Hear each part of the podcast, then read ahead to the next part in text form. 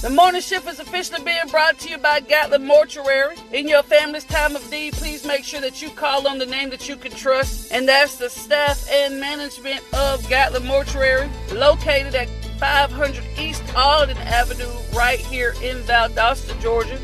The life celebration services for Miss Dorothy Houston of Valdosta are currently incomplete, but will be announced at a later date by the staff of Gatlin Mortuary. The life celebration services for Chloe Kyer of Valdosta is also incomplete at this time and will be announced at a later date by the staff and management of Gatlin Mortuary. The life celebration services of Mr. Jared Alford Sr. of New Jersey are currently incomplete but will be announced at a later date and time by the staff and management of Gatlin Mortuary. Let us continue to pray for those uh, who we know and even who we don't know uh, who have lost a loved one and prayers of comfort and strength to the family and friends who have experienced and are experiencing grief during this time.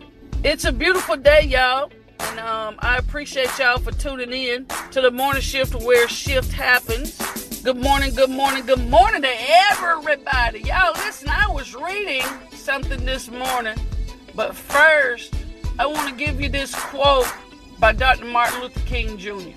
Darkness cannot drive out darkness. Only light can do that. Part this first line. Darkness cannot drive out darkness.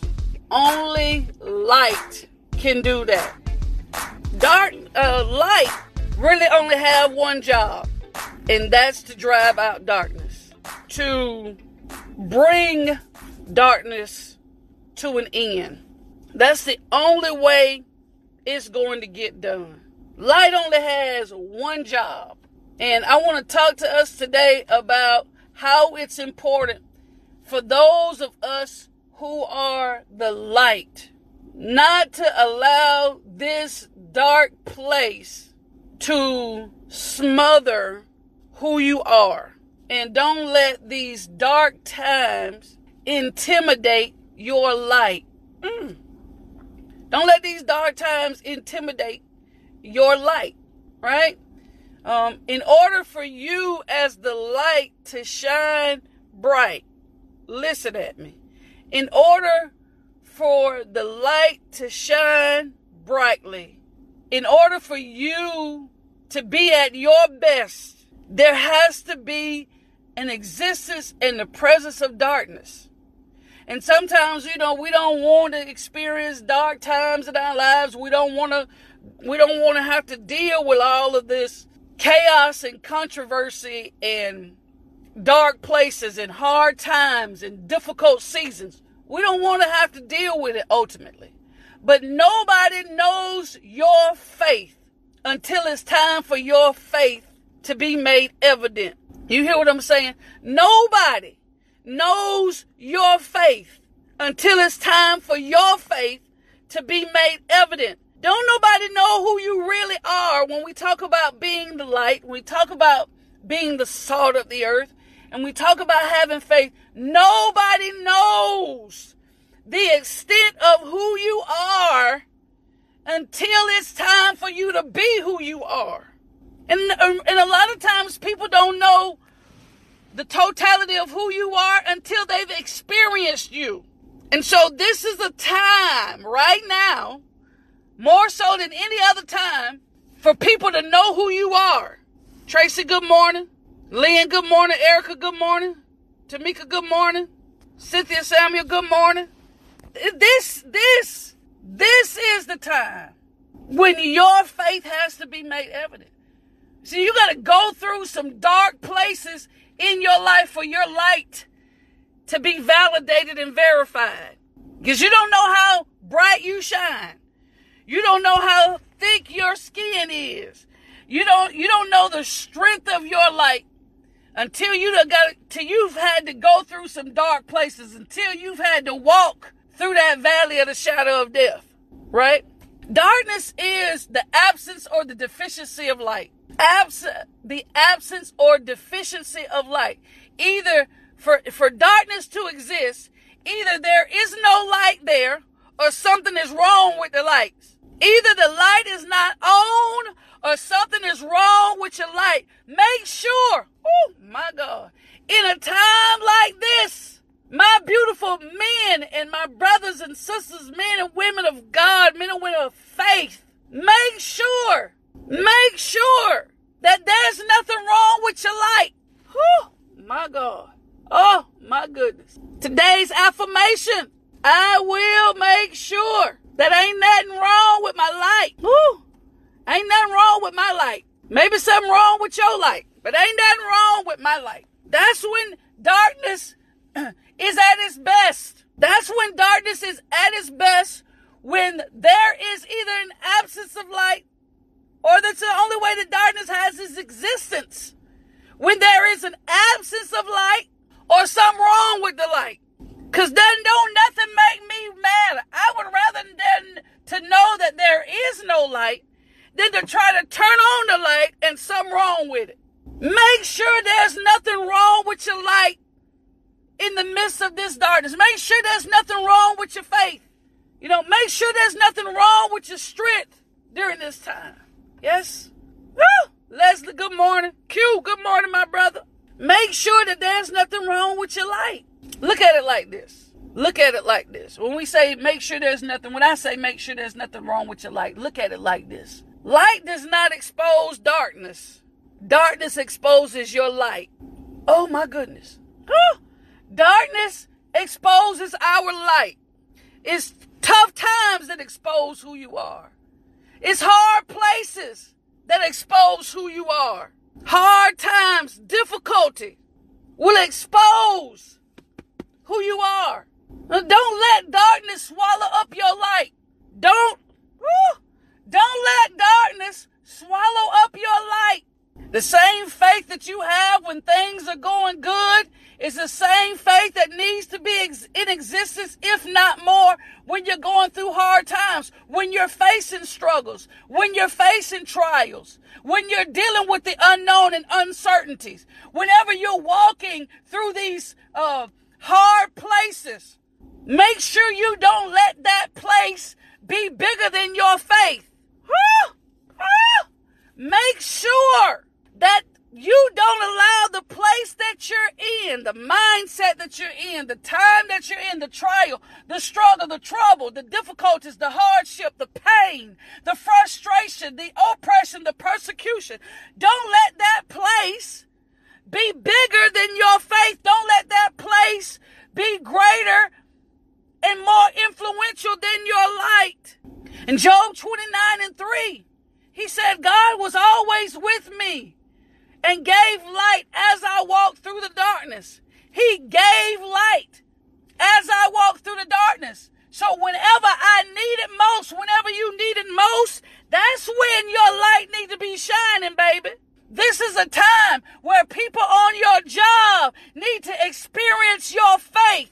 This is a time where people you pass by on the streets need your faith, need your light. The, the, the, people who walk in darkness, they cannot bring darkness to them. They cannot bring light to themselves. The people who don't have faith, who don't believe in God, they can't bring your light. It's you need to make sure that the people you touch, and I'm not talking about physically touch, but I'm talking about touch with your presence. That you touch them with your life. You touch them with your um your demeanor, with your your existence, when you passing by, you coming in contact with, whether it's random or intentional. They need your light. They need to experience your light now. Experience your strength now and your faith. You need to start speaking to people who you wouldn't normally speak to before because they need your light. They didn't believe, they didn't need you. They didn't think they needed you then. Touch them. Touch them with your light. Woo! Touch them with your light. Touch them with your light. Touch them with your light. Hope is being able to see the light despite of all the darkness. That's hope. Being able to see the light despite of all the darkness. I, I don't care what it is. I, I, still believe there's light at the end of this tunnel. And as a matter of fact, I ain't even gonna wait to the end of the tunnel. I'm gonna, I'm to um I'm going to illude and illuminate with my my my, my life with myself. I was reading right before we joined in. I got to get out of here. Right before we joined in, before we got live, I was reading Isaiah 58. And I'm just going to read this through the New Living Translation. And I'm and I'm going to close I'm going to close with this. And I'm again I'm reading from the New Living Translation, Isaiah 58. And I think it's going to be like 1 through 12. And I'll let you know when I get to the end. it says, Shout with the voice of a trumpet blast. Shout aloud. Don't be timid. Tell my people Israel of their sins. Yet they act so pious. They come to the temple every day and seem and seem delighted to learn all about me.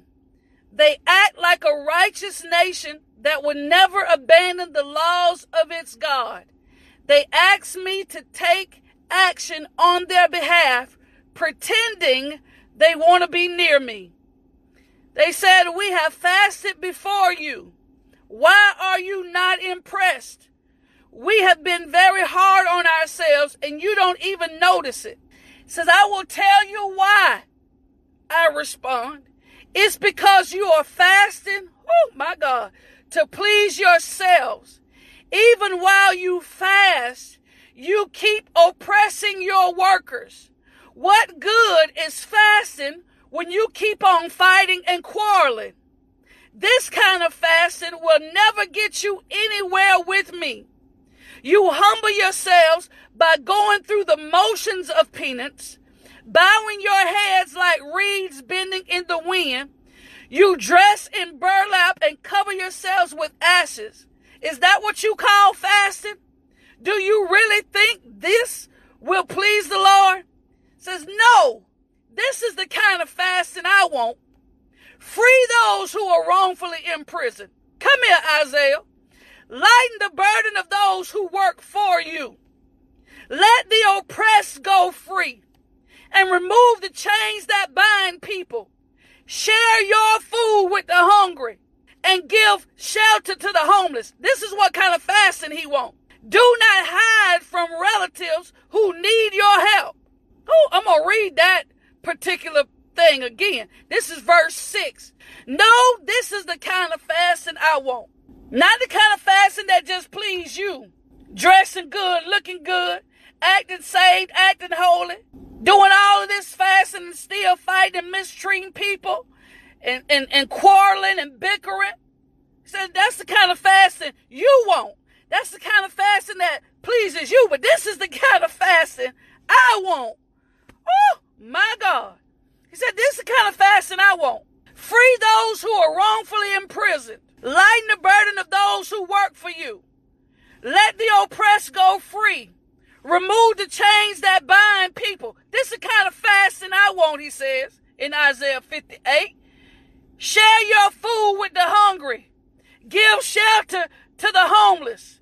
Give clothes to those who need them and don't hide from your relatives and your kinfolks that need your help. This the kind of fasting I want, says the Lord. Then your salvation will come like the dawn and your wounds will quickly heal. Your godliness, come here, little girl, will lead you forward, and the glory of the Lord will protect you from behind. Then, when you call, I'll answer. Here I am. You want to talk about fasting?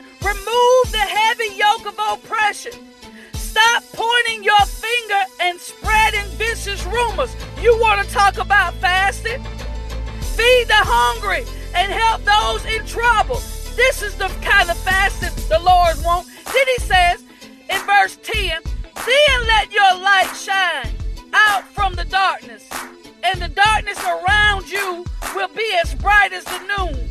The Lord, in verse number 11, will guide you continually, giving you water when you are dry and restoring your strength. You will be like a well watered garden, like an ever flowing spring. Some of you, come here, some of us, some of you Good morning, Penny Aaron Winston Jr. Listen, some of you will rebuild the deserted ruins of your cities. Stand up, light. Stand up, light. Some of you will rebuild the deserted ruins of your city. Then you will be known as a rebuilder of walls restorer of home. Talking about being light in the darkness. That's the kind of fasting he says he wants. It's just, it's more than saying you're not going to eat for 12 hours, you're not going to drink, you're not going to do. He said that's, that, that's the kind of fasting you want. But this is the kind of fasting that I want.